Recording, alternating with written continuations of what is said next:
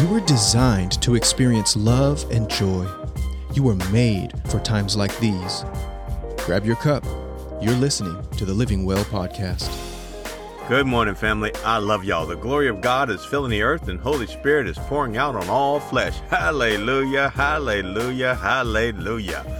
When I think about God setting up the devil, letting him kill Jesus so that Jesus could go to the devil's hideout and destroy his works and disarm him and make a show of him publicly, I realize I need to learn about spiritual warfare. Thank God that he teaches us how to fight this spiritual battle. Our scripture for these series that are going to come up is from Psalm 144, verse 1. Get your cups out. Let's take a drink from the living well. I'm reading from the New King James Version, so let's drink up. Blessed be the Lord my rock, who trains my hands for war and my fingers for battle. Woo wee! I love the word of God.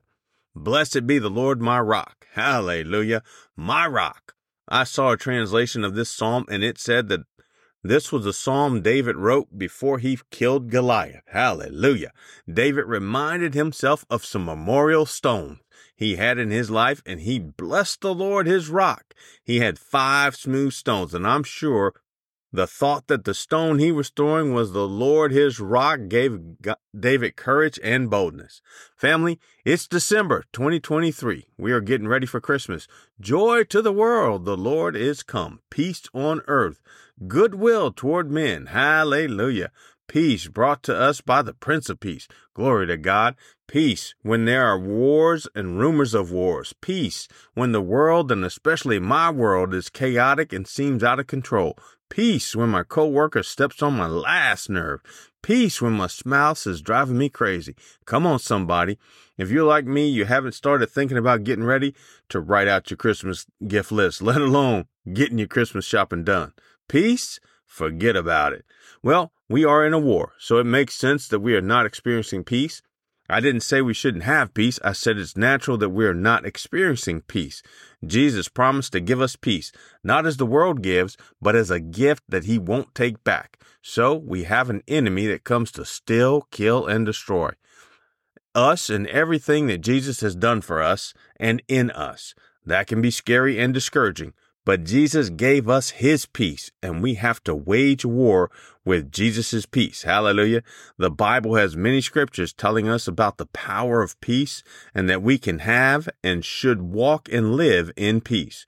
One of those scriptures is found in Romans chapter 16, verses 20. Get your cups out again. Let's take a drink, another drink from the living well. I'm reading from the New American Standard Bible. Let's drink up. The God of peace will soon crush Satan under your feet. The grace of our Lord Jesus be with you. Woo-wee. I love the word of God. Come on, somebody. The God of peace will soon crush Satan. Come on, I feel like Ray Lewis coming out of the tunnel at the start of a Ravens playoff game. Amen.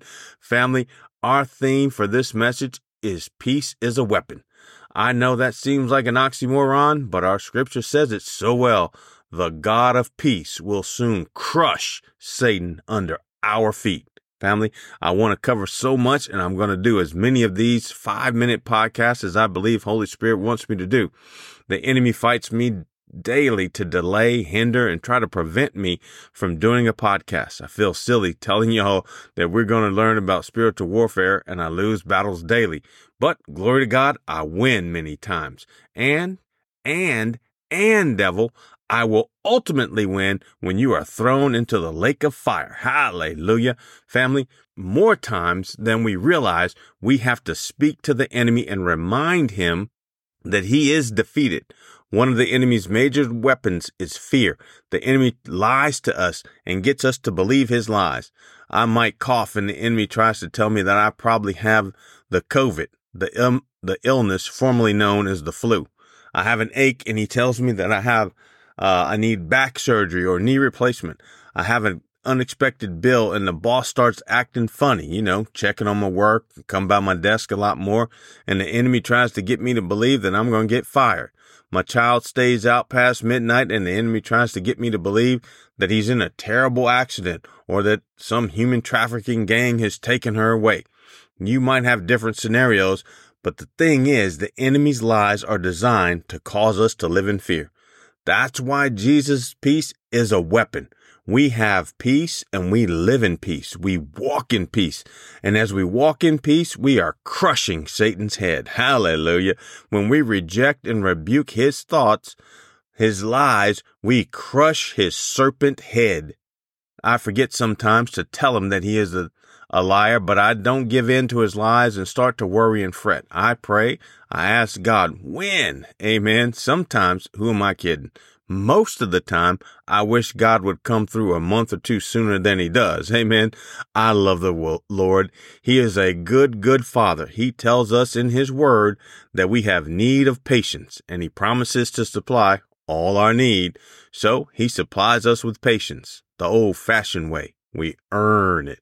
Hallelujah. Well, glory to God. Our developed patience helps us have peace, and we just keep stomping on the devil's lying, stealing, killing, destroying head.